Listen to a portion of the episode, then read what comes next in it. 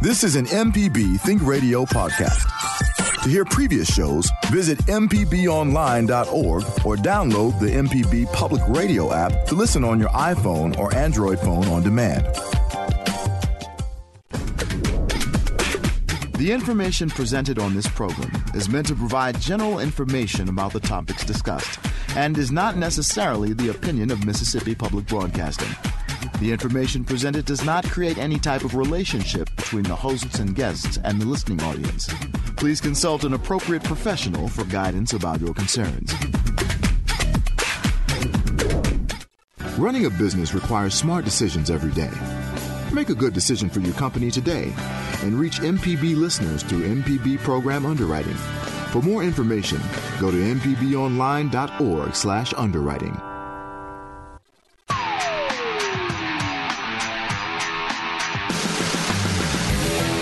Welcome to AutoCorrect, helping you correct your auto problems.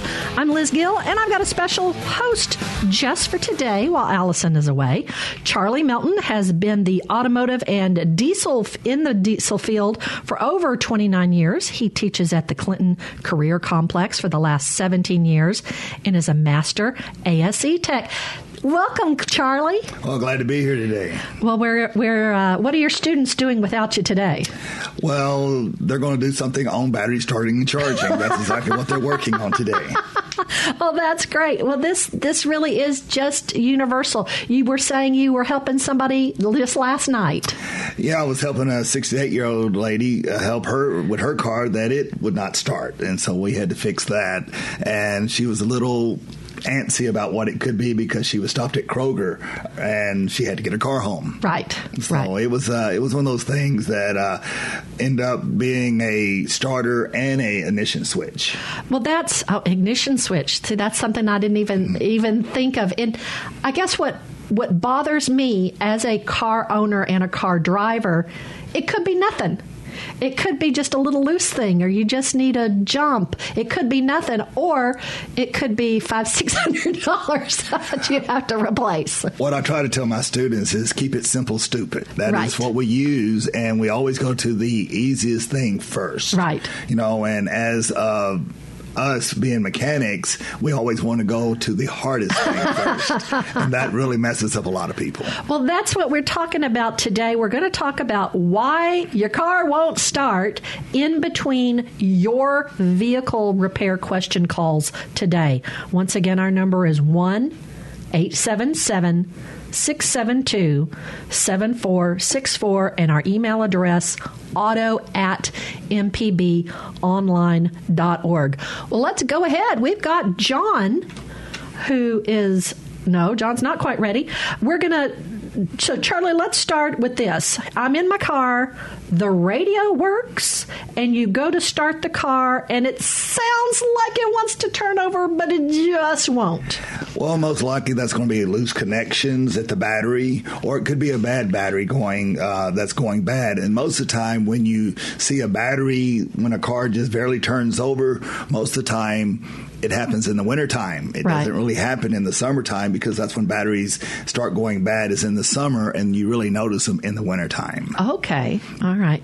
Yeah, I have been my kids were Murrah kids and I have gone to the Murrah parking lot, taken a battery out of the car, taken it to Walmart, gotten a new one and and, and put it back. So well, there's where a lot of people make mistakes because what they do, they just think it's the battery and they right. go buy a $150 $200 battery, put it in the car, it runs for two or three days and the same problem comes back. Okay. And if you take your battery out, you can get them to check it, right? They, they can check it, but most people just go get another battery. and that was the problem. Okay, so what if you're in your car, your car won't start, and you turn it and it goes click, click, click, click, click, click, click, click, click?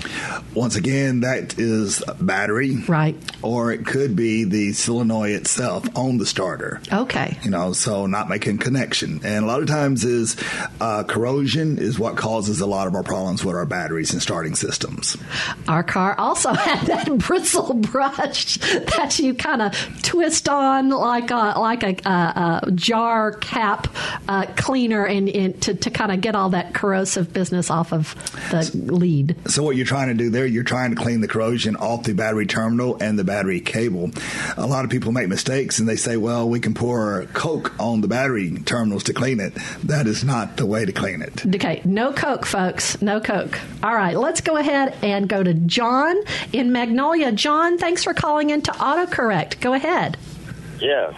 Good morning. How you all doing? We're great. We're glad you called in. Good morning. Yeah, I got a 97 Topaz Little Mercury, and uh, I drove it all day Saturday, and then Sunday morning I got up to go to church. It wouldn't start. And it would it cut over when it go it, when it get almost a crank, go put put. Okay, so you say that the starter was turning the engine over, but it would not start. It wouldn't start. Okay, a lot of times you have these problems here as the engine will turn over. It could have been a fuel problem. Uh, that's or an ignition problem with the spark plugs or spark plug wires. And to find out exactly what that would would be, you might want to take and put a uh, pressure test on the fuel line, to make sure that we have enough pressure from the fuel pump because that will cause it on a lot of vehicles today is that the fuel pump once it gets warm, it will stop. You cut the vehicle off and the vehicle will not crank back up until it cools off again. Oh, okay, okay, okay. Still make the car like they made the old hoops way back on it with all that electronic stuff. Yeah, they have changed. You you got all electronic things now in these cars, and you almost have to be an engineer in order to fix a car today. Yeah, yeah, yeah. But I don't know what's right. I, I just wanted to check and see before I go and buy a fuel pump because I don't want to have to buy a fuel pump, and that ain't that ain't the problem. Yeah, but that would be the easiest thing to check. It's just your fuel pump uh, pressure, or even the easiest thing is to check your uh, fuel pump uh, relay and make sure that it's making connection every time. Okay, okay, all right. Okay, all right. thank you. Thank you very much. Yes. John, we're glad you called in. Let's go to Robert in Mobile. Robert, thanks for calling in into AutoCorrect. Go ahead. Thank you. I uh, have a question about price. Uh, we recently had a alternator put in a 1996 uh, Honda Accord, and, uh, and the alternator is on the upper left of the engine, and it's easy access. And uh, he uh, charged us three hundred and twenty-two dollars to put in the uh, alternator, and I'm wondering if that's not a little bit excessive. Was that including the part? Yes, it included the alternator, and you know it's really only two bolts to put the thing in, and two wires to or three wires to slip onto the pegs, and it seems like uh, that's a little exorbitant. We called an M and D auto parts store in Mobile, and they said a Bosch alternator would cost $119.95 retail. And it's always according if it's a rebuilt uh, alternator or if it's a new alternator. Did they put a Denso alternator on it? It's according really what type of alternator they put on it. And now, if you did you take it to a dealership or did you take it to a, just a general mechanic?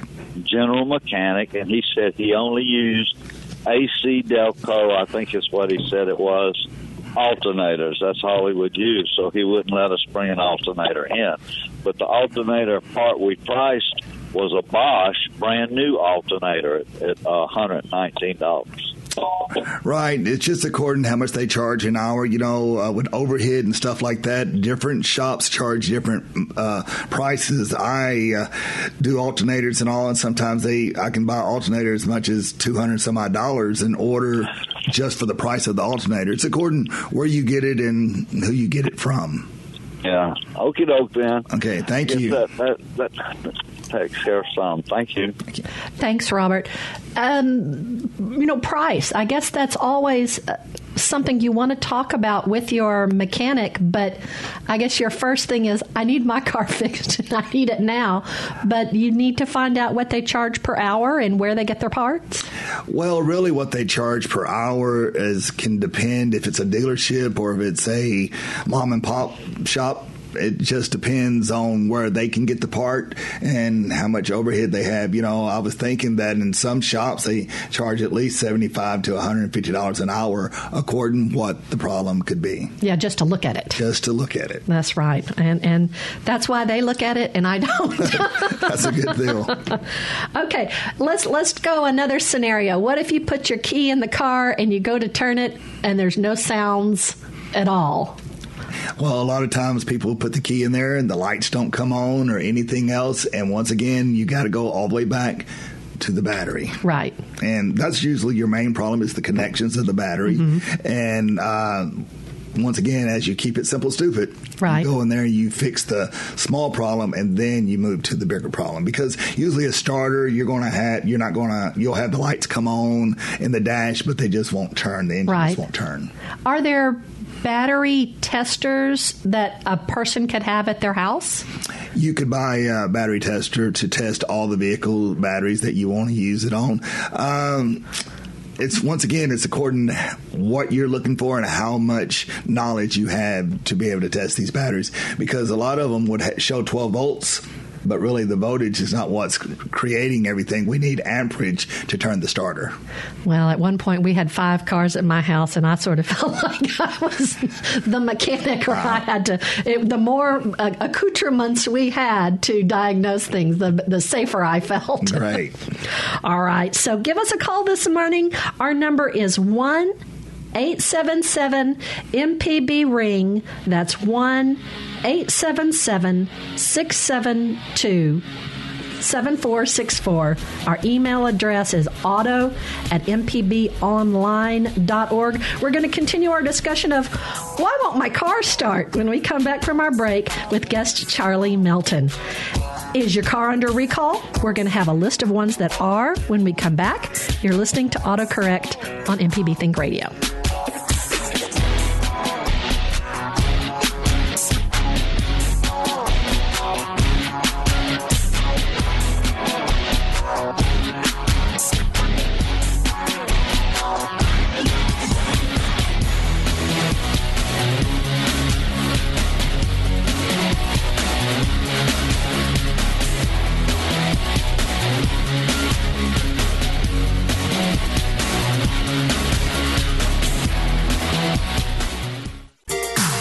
You're listening to AutoCorrect on MPB Think Radio. This is Ophira Eisenberg, host of NPR's Ask Me Another. Do you have an extra car that you wash more than most people go to the dentist? Well, save some time and some water and donate it to us. Think about it. Rather than it sitting there taking up space, your extra car could be making public radio. And when you donate it here, you may also qualify for a tax deduction. Donate your car, motorcycle, boat, or RV by going to mpbonline.org.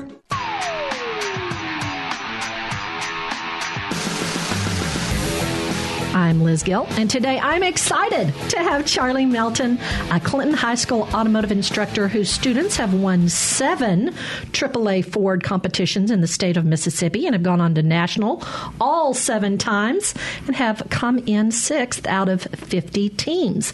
Allison's going to be back next week. Now, if you can't listen to our show all the way through live, find our podcast or listen to us on the MPB Public Media app. Now, here are our recalls for January.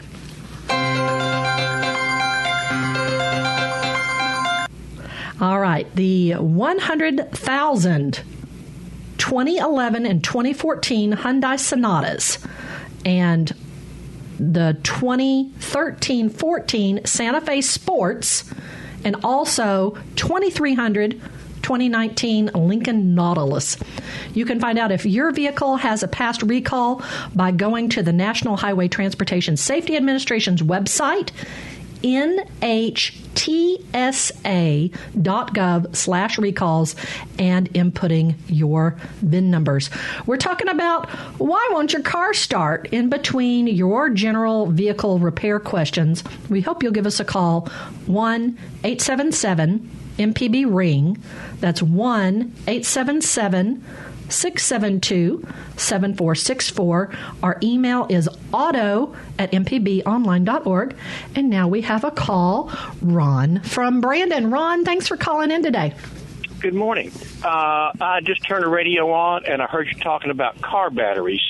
Uh, I had to, I've got a 2015 Hyundai Sonata, and I had to put a battery in this car yesterday and instead of having the old wet cell in it, they've got some kind of a new high performance battery in it. That son of a gun was almost two hundred dollars. Is this a new trend, or is this just something that's in the Hondas?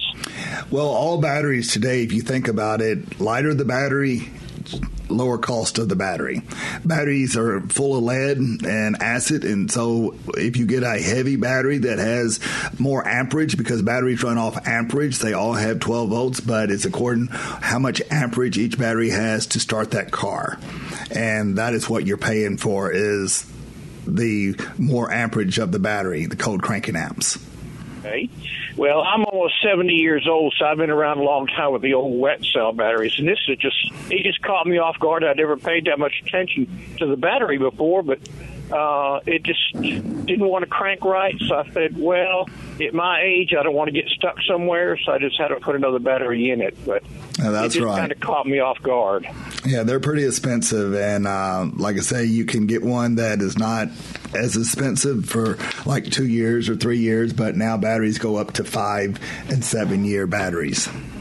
The three year completely replaceable ones. So yes. it, you know, it wasn't bottom of the line or anything like that. But you know, it it I just I just not heard anything about it. It was just something new. Is, they're changing with the different ways that the uh, cards and electronics right now is because uh, instead of having a whole um, voltage regulator like they used to, now the computer operates the uh, generator or alternator to tell how much voltage is going in that battery only when it needs it. Yeah, well, that was the reason I went ahead and changed this one out is because I knew with with the new computers in it, if you don't have a, a decent charge in it, that that the car's just going to quit. It's not like it was in the old days. You know, once you got it cranked up, it would run even if the alternator was not putting out like it was supposed to. Right. Um, with the new computers, it's you got to have a good charge, or it's just not going to run. You're exactly right. It'll go into uh, limp mode, is what it's called, and just to get you to the shop. Yeah. All right. Well, appreciate your show. Thank you so much. Bye. Thanks, Ron. And I guess there are good, better, best on batteries? Uh, yes, just like on any part, good, better, or best. It's uh, according really the price and how they're made. What parts are remanu- you have remanufactured parts, you have new parts, and you have OEM. And OEM is original equipment manufacturer. A lot of the uh, parts companies they build the batteries or build the parts up to specifications, but they're not always the same. All right. Well, if you want to call in and if you have a uh, why won't my car start question, or if you have any automotive question, that's what we're here for today. Charlie Melton, uh, Clinton High School uh, automotive instructor from the, the Career Complex, is with us today. Allison will be back next week. Our number is 1 877 MPB Ring. That's 1 877 672 7464 or email auto at mpbonline.org. And we do have an uh, automotive question. My name is William, and I have a 1999 Dodge Caravan that until the engine warms up wants to keep shutting off. This only happens when it's in drive. If I start it up and leave it in park, it's fine. I don't really think it's the thermostat. Do you have any idea of what could be the issue? Well, in a lot of cars today, you have a open loop system and you have a closed loop system. And the open loop system is that the computers in the cars today are just using certain sensors, and then when as the engine warms up to operating temperature, now the vehicle will use all these sensors to be able to control the fuel system. And that means that the computer will tell the injectors exactly how much fuel to put in the vehicle as it reads the air going into the vehicle. And now your problem could be is that if you look at your duct work coming from your air, air filter, there could be a small hole in there where it's sucking more air and the computer cannot read. And so therefore it's only putting a certain amount of fuel in it that it read coming past the mass airflow sensor. So, is there any? What does that change whether he has it in park or he has it in drive? Uh, yes, because the vehicle needs more fuel as you're driving. All right. All right. Well, William, I hope you're listening. If not, I will email you back because we want to make sure when our listeners contact us, they get the information that they've uh, requested. One thing about the the batteries, uh, I, I said, you know, we have five. I don't pay insurance on all five cars anymore. Yay! Oh, that's good. I have a daughter who has a real job. So, uh, but we do have a Saturn Ion, and the battery is in the trunk um, somewhere. but there's a place to connect the the jumper cables uh, under the hood. Do other cars have peculiarities like that? If you're going to go to jump it, Yeah, if you think about it, uh, a lot of your foreign cars will put the batteries in the trunk. Some of them, uh, even like the Corvette, will put batteries under the seat. uh, under the rear seat. So there are different places that uh, manufacturers put the battery, just wherever they can find a space for them. And you will jump them off the same way as up front. They usually have a positive uh, terminal somewhere up front under the engine, and then you would connect it there. and as we always say, read your owner's manual. That's right. that is right. read your owner's manual. Um, are there different things to try if your car won't start if it's an automatic versus a manual? Because I know you can kind of pop it if it's a if it's a manual transmission. Well, if you think a lot now on new cars, if it's uh, automatic or a standard, that you would have to either push the clutch in in order for it to start, or you'd have to push on the brake in order for it to start. So, if you're looking at certain things to make the vehicle not start, it could be your clutch switch or your brake switch not working as well. So, there's so many different things. It even could be your uh, automatic transmission that is not in gear. That if you put it in, it's not all the way in park. I've had that. I've had that. All right, let's go to Timothy in Memphis. Timothy, thanks for calling into AutoCorrect today. Go ahead. Hi, I have a 2012 Kia Soul. It's a manual transmission, which I'm not really used to. But recently, the engine seems to be louder, and it, I've started noticing it never goes over, say, 25,000 RPMs. Is that a problem? As it gets louder, is the vehicle not moving as much? Have you ever noticed, like at the en- the transmission, you're not going as fast as the engine RPMs pick up? I'm, I seem to be, you know, there's no problem with my pickup or anything. So I just, uh, I first noticed the noise that the engine seemed to be louder, and then I started trying to figure it out, and I just started noticing, huh, does has it never gone over twenty five thousand? I never really looked at RPMs until recently. Usually, the RPMs on um on a vehicle is anywhere from about eight to twelve hundred at idle, and it could go up to eighteen to twenty five hundred driving down the highway. Okay, so if I'm in sixth gear going seventy miles an hour, it's not really supposed to go higher. Uh, no, it, matter of fact, it should go a little bit lower due to that you're uh, in overdrive, and that means that the transmission is a little less than one to one, and it should be going about the transmission should be going about as fast as the engine is turning as well. Okay. Yeah, just you know, I noticed that it, the, you have up to seven thousand RPMs, and I was one. You know, like I say, I don't know anything about this. When they talk about the 7,000, you see 6,000, 7,000 up there. Well, that means that that engine can run that fast, but it never gets that fast unless you're, re- it's called redlining. And that means that you got all the RPMs in that uh, engine will do, and that's a different story. that's more for racing. Okay. Well, I'm not racing. Yeah. Okay. Well, thank you. Timothy, we like manual transmission cars in our family. We like to think of them as anti-theft devices. That's right. That's right. and that's why that's why I bought it. Uh, it was on a used car lot, and they couldn't get rid of it. They practically gave it to me. Yeah, a lot of people don't have manual transmissions. Yeah, we specifically looked for one when we we just got our Honda Civic, and uh, we liked saving thousand dollars. And now my other daughter can't drive it. Thanks, Timothy. Thank you. Bye bye. All right. Our topic today is Is it the battery, the starter, the alternator? And we're taking your car repair questions after the break with our guest, Charlie Melton, Master ASE Tech. Uh, what's an unreliable car not to buy? I'm glad you asked. Hang on, and we're going to get to that. You're listening to AutoCorrect on MPB Think Radio. You're listening to AutoCorrect on MPB Think Radio.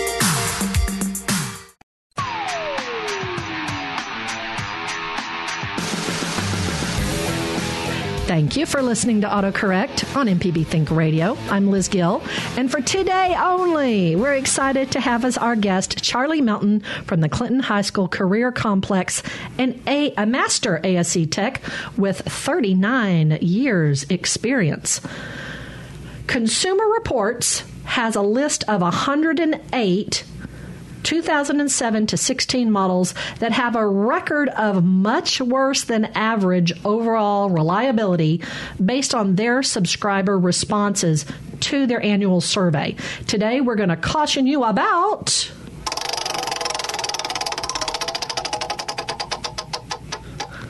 the Ram 1500 model years 2014 and 15. Please consider reading up on the reliability of this car before purchasing it as used as a used car suggests consumer reports complaints.com is another resource for unreliable unreliable car lists. Those Rams, they just can't catch a break this week. uh, and if you're interested in reviews of new cars, Casey Williams is the automotive correspondent for W FYI, a public radio station in Indianapolis, and he's reviewed cars and covered the auto industry for 25 years. He has a new review of the GMC Sierra. We'll have a link to this and other information that we talk about today on our website and our podcast. Let's go to Kay in Clarksdale. Kay, thanks for calling into AutoCorrect this morning. Go ahead. Hi, I have a battery question everybody always uses my car to jump off whatever is dead. Um, and I keep telling people like my son not to do that because it's going to hurt the battery in my car. Am I telling him a story or is it going to make my battery as unreliable as theirs? And then I have a second question. When we were at the dealer with my husband's truck, it was dead, and the guy came out with a suitcase like thing and started the battery right up without jumper cables. Is that something I should look at getting into? Yes, the first thing that you can talk about is that the jumping off somebody else's vehicle with your vehicle, that's not going to hurt your vehicle unless they uh, hook the battery cables up backwards and then if they hook the ca- battery cables up backwards, it will either blow a fuse or fry your computer in your car. So read your owner's manual. yeah, you just got to make sure that somebody knows what they're doing when they uh, use your car to jump off a car that's dead. And what about uh, this suitcase, magic suitcase? Well, what that suitcase is, it is called a jump box, and it has a lot of amperage in it. And once again, a lot of people are using those. That's what we use at the school to jump off cars. But the main thing is that they can, they have a 24 volt and a 12 volt switch on it, and it's according which switch you have to be careful. Once again, if you use a jump box as well, and you need to make sure that the positive and negative are connected correctly. So, what does the car use? A 24 or 12? Uh, cars use 12 volts. Okay. So that's okay. you just got to be. I live on a farm, so it would. It, it, we're always jumping something. Yeah, the jump box would be good for that uh, because you can carry it around and it holds a charge uh, quite a bit, and they go up to a thousand amps or more. So that a jump box would be really good for that. Okay, great. Well, I really, really appreciate that because I am a complete idiot when it comes to cars. so thank you very much. Thank you. So who uses the 24? Uh, just different. There are some farm equipment that use 24, and most of the time it is 12 volts on most everything. All right. If you have a question about why won't your car start, this is the place to call today. We've got uh, Charlie Melton is our guest from the Clinton High School Career Complex. Our number is 1 877 672 7464. Now we're going to Greg in Meridian. Greg, thanks for calling in today. Go ahead. All right, thank you. Uh, I'm having a starting issue problem. Hello? Yeah, well, tell us about your starting issue problem. It's, it's, it's turning over pretty pretty well, and uh, but it just won't start. Okay, I so will, I, I, I will spray some uh, starting fluid in it. it. It'll start and run. Okay, so it cranks if you put starting fluid in it. So most likely, what I would look at is the fuel pump itself, because if Okay. it if it'll start when you put some type of other uh, propellant in it, that usually it is the fuel pump. Okay, I got about 40, uh, 43 uh, fuel pressure on on, on the uh, in the tank on the rail, Right, and, and this is uh 2001 Dodge. right. As it comes up to the rail, you'll have fuel pressure. Then, as it gets to the fuel pump, uh, fuel pressure rail sensor, it will either reduce the fuel pump pressure or it will increase the fuel pump pressure. So, I would, if you got fuel pressure up there, I would go ahead and check the uh, fuel pump, uh, not the fuel pump, the fuel pump sensor on the rail. Okay, well, uh, uh, what I'm trying to see, would that be enough pressure to start that? Uh, that's a 360 engine. Uh, and I- uh, I I looked at it in some other material where you have to have at least 50 uh, uh, 55 pressure. Yeah, they check the fuel pressure either at just when the pump's cut on, when you turn the key on where it primes it up, and then it will test it while it is running. And they have two different settings. Uh, different vehicles have different fuel pressure. Right. Okay. All right. And uh, and I, I put the uh, the uh, o, o, OBD uh, code reader. Right. One, um, and it said no ASD relay output voltage at the PCM. Okay, just talking about that. One of the sensors, uh, it doesn't have any voltage at the PCM from it. Right. Okay. Uh, once again, on most of these sensors, you would have a five volts reference going to these sensors, and you would have to check that. And a lot of times, that could be a ground going back to the PCM as well. You know, so what I would do is look at that code a little bit further and see if you can trace what that code is telling you. Uh, would that have anything to do with the pump, the fuel pump itself? I'm not sure. Would have to know that code. And they're at that year model. That was a '97. You said. Uh, 2001. Oh, 201, yeah. So really, you'd have to look at it and just see what it says, what it's all involved. Is that the only code that's in the vehicle? Right, right. Yeah, I would look at that code first and just see exactly what it means in order to uh, go from there. Okay, then. All right. I thank you. Okay, thank you. All right. Greg, we're so glad that you called in. We're taking everyone's calls today. 1 877 MPB Ring. I'm Liz Gill here with Charlie Melton, uh, automotive technician for 39 years. And now we're going to go to Kevin in Jackson. Kevin, thanks for calling into AutoCorrect. Go ahead. Thank you, and good morning. Uh, so I got a much lower tech question, pretty dumb question. Uh, so I've been a, my wife and I have been a one car household for some time, but we're looking to buy a second car, and I'm going to get my wife the nice car that I have.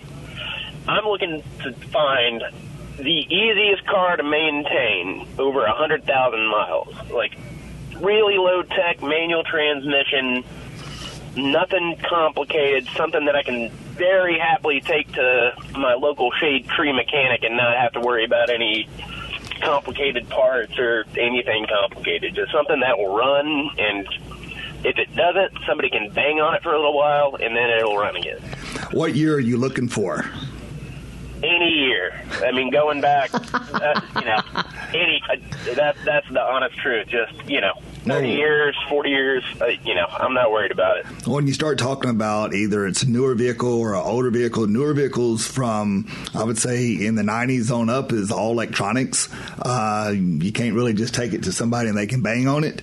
But if you get below 80s and all, they can bang on it and they'll they can fix it. If a fuel pump goes out, they can usually tap on the tank and it'll start running again.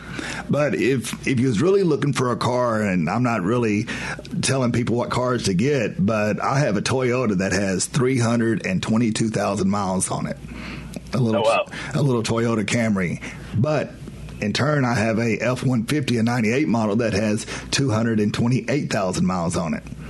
So once again, how they're maintained and how they're taken care of, that usually determines if the vehicle is going to be a good one, especially a used vehicle. Absolutely. Yes. Yeah, I, I, currently drive a, a Toyota Camry, and to, be honest, I bought the car for the, the warranty and the reliability because the car I had before was a Volkswagen GTI, whose computer system tried the engine, and that was fun. Yeah, a lot of uh, people today they go out and they try to find a car that they can uh, really use every day. And if you're going to look at a used car, just make sure that you can see the maintenance records on it. And I think that's the main thing today is that it's very important to change the oil at the time that it's supposed to at the right interval. So that's one really important thing. Absolutely.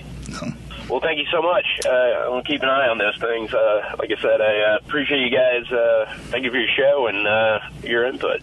Thank you. Oh, Kevin, we're so glad that you called in. Let's go ahead and go to Bonnie in Flowood. Bonnie, thanks for calling in today. Go ahead. Thank you for taking my call. My question is we're now getting ready to purchase a, a new truck, and I want to buy a used truck, maybe uh, at least one year older. And the question is what do you recommend, say, for the South, for a good, reliable truck that's only going to be used for pleasure?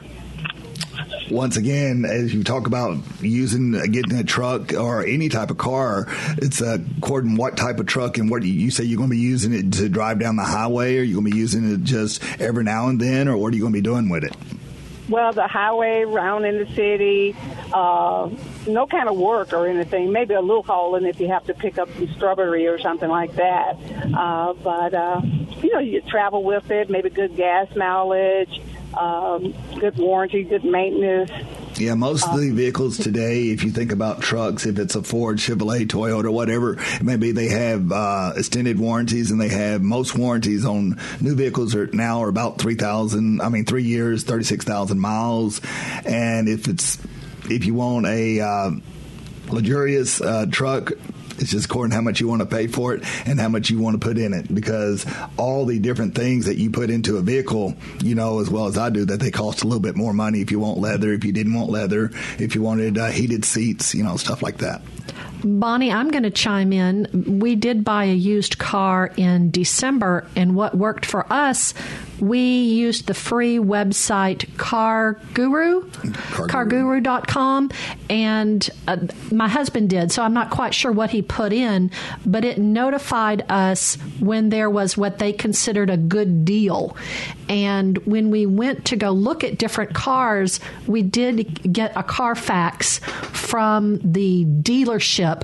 We, I think we we just looked at dealerships, not individuals who were selling their own cars, and the Carfax listed the previous owners and their mileages and we I did just speak with someone from Carfax a couple weeks ago. We're going to have that audio on the show later. Some uh, dealerships can report to Carfax when they've had vehicle maintenance, and that will help you verify that a used car has had maintenance and it's um, been taken care of. And accidents as well. Carfax will tell you if the vehicle has been in an accident as well. Well, thank you so much. That additional information is very helpful. Thank you. Thank you. You're welcome, Bonnie. All right, we're going to continue discussing sounds the car makes or doesn't make when it starts when we come back from the break. We're also taking your repair questions with our guest, Charlie Melton, Master ASE Tech. Our number is 1 877 MPB Ring. That's 1 877 672 7464. You can send us an email. Our address is auto at mpbonline.org. What's new in the news? I'll let you know in one minute. This is AutoCorrect on MPB Think Radio.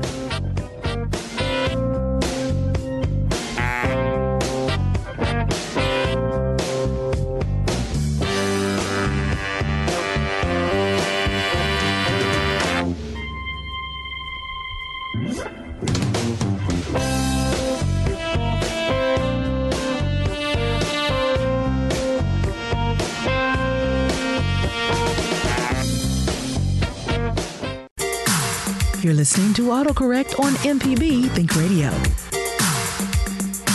Get your MPB car tag anytime. It doesn't even have to be up for renewal. Simply go to your county office to sign up. When you get an MPB car tag, a portion of the fee helps MPB continue to educate, inform, and entertain Mississippians. For details, visit mpbonline.org slash car tag. We'll see you on the road.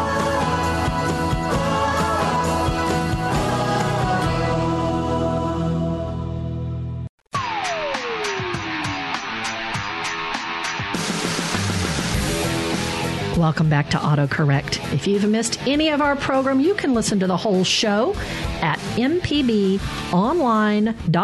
slash auto. I'm Liz Gill with Charlie Melton from the Clinton High School Career Complex, who started his automotive career in the Army. Allison's going to be back next week. And here is what is in the news this week.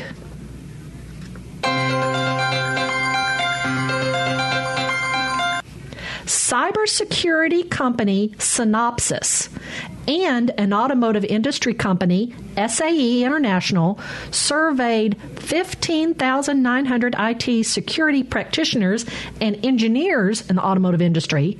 Now, ready for this? Said 88% of respondents worry that automakers aren't keeping pace with the industry's rapidly changing security threats unauthorized remote access to the vehicle network, and the potential for attackers to pivot to safety critical systems puts at risk not just drivers' personal information, but their physical safety as well, the study found. That's scary to think about, Charlie. you know, I will tell you that um, there was a company out there, and they're still in uh, business, that their computers were hacked. And with this electric steering, it was pulling the cars off the road because somebody hacked their computers.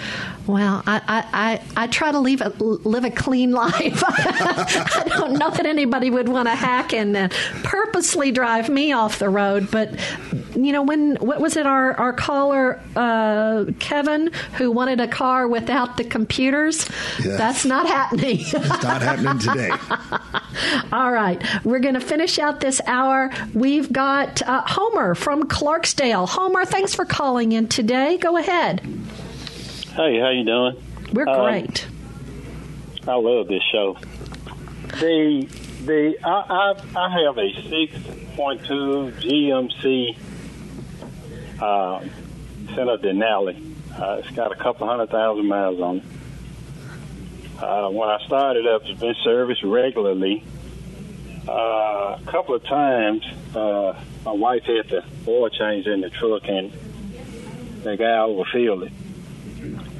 Um, the engine now, when I crank it up, before it gets warm, the oil pressure is fine. Once it heats up, the oil pressure just drops back. Um, are you familiar with uh, pretty familiar with us. I've, I've looked at on, looked at it online. People say it might be a sensor. I've talked to people. They say you got internal stuff going on with the camshaft. I've had the oil pump replaced, eight hundred bucks. No good. Doing the same thing it did.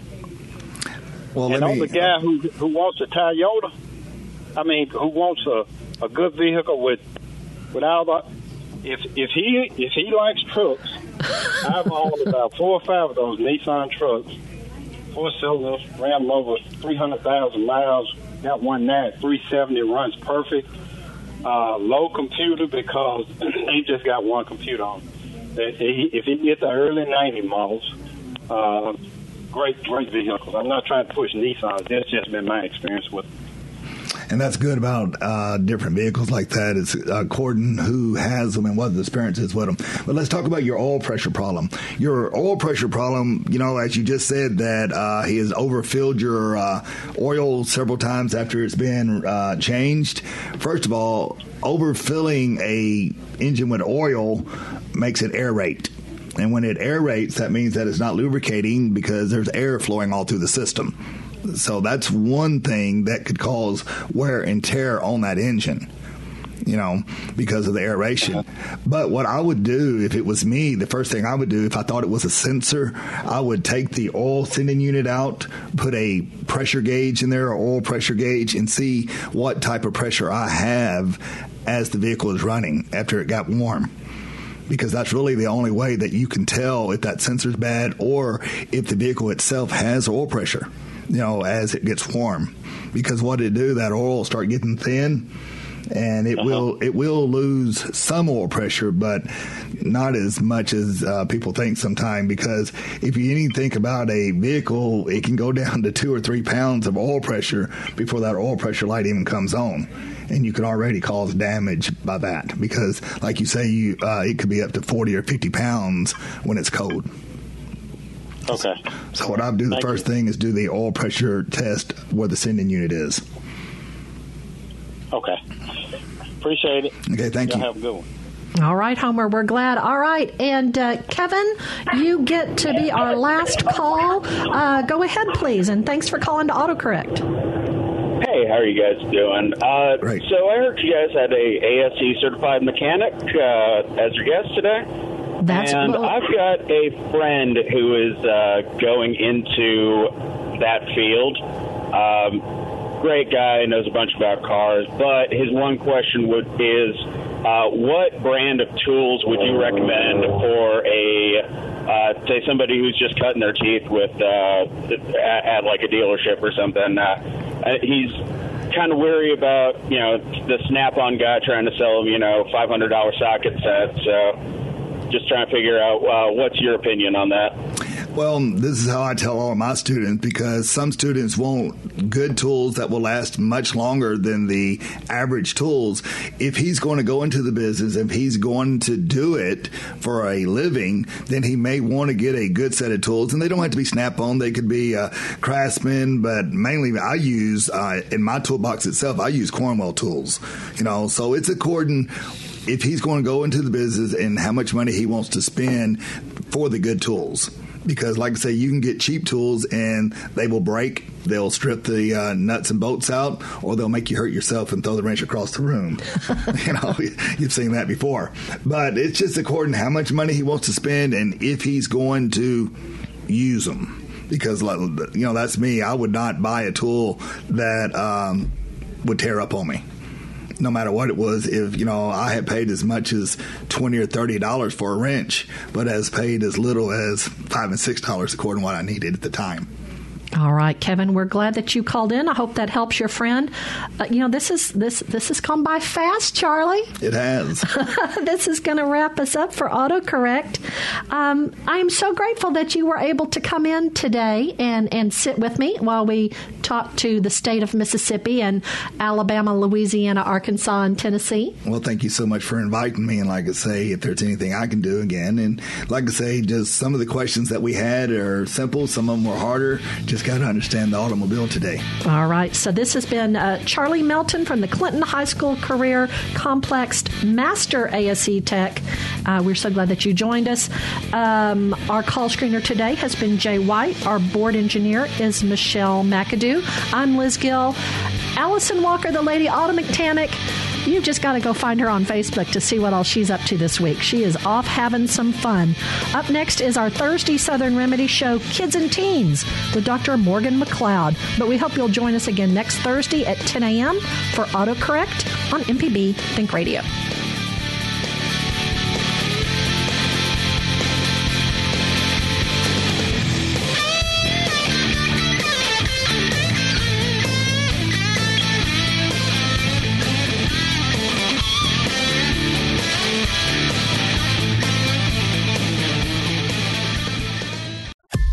This is an MPB Think Radio podcast.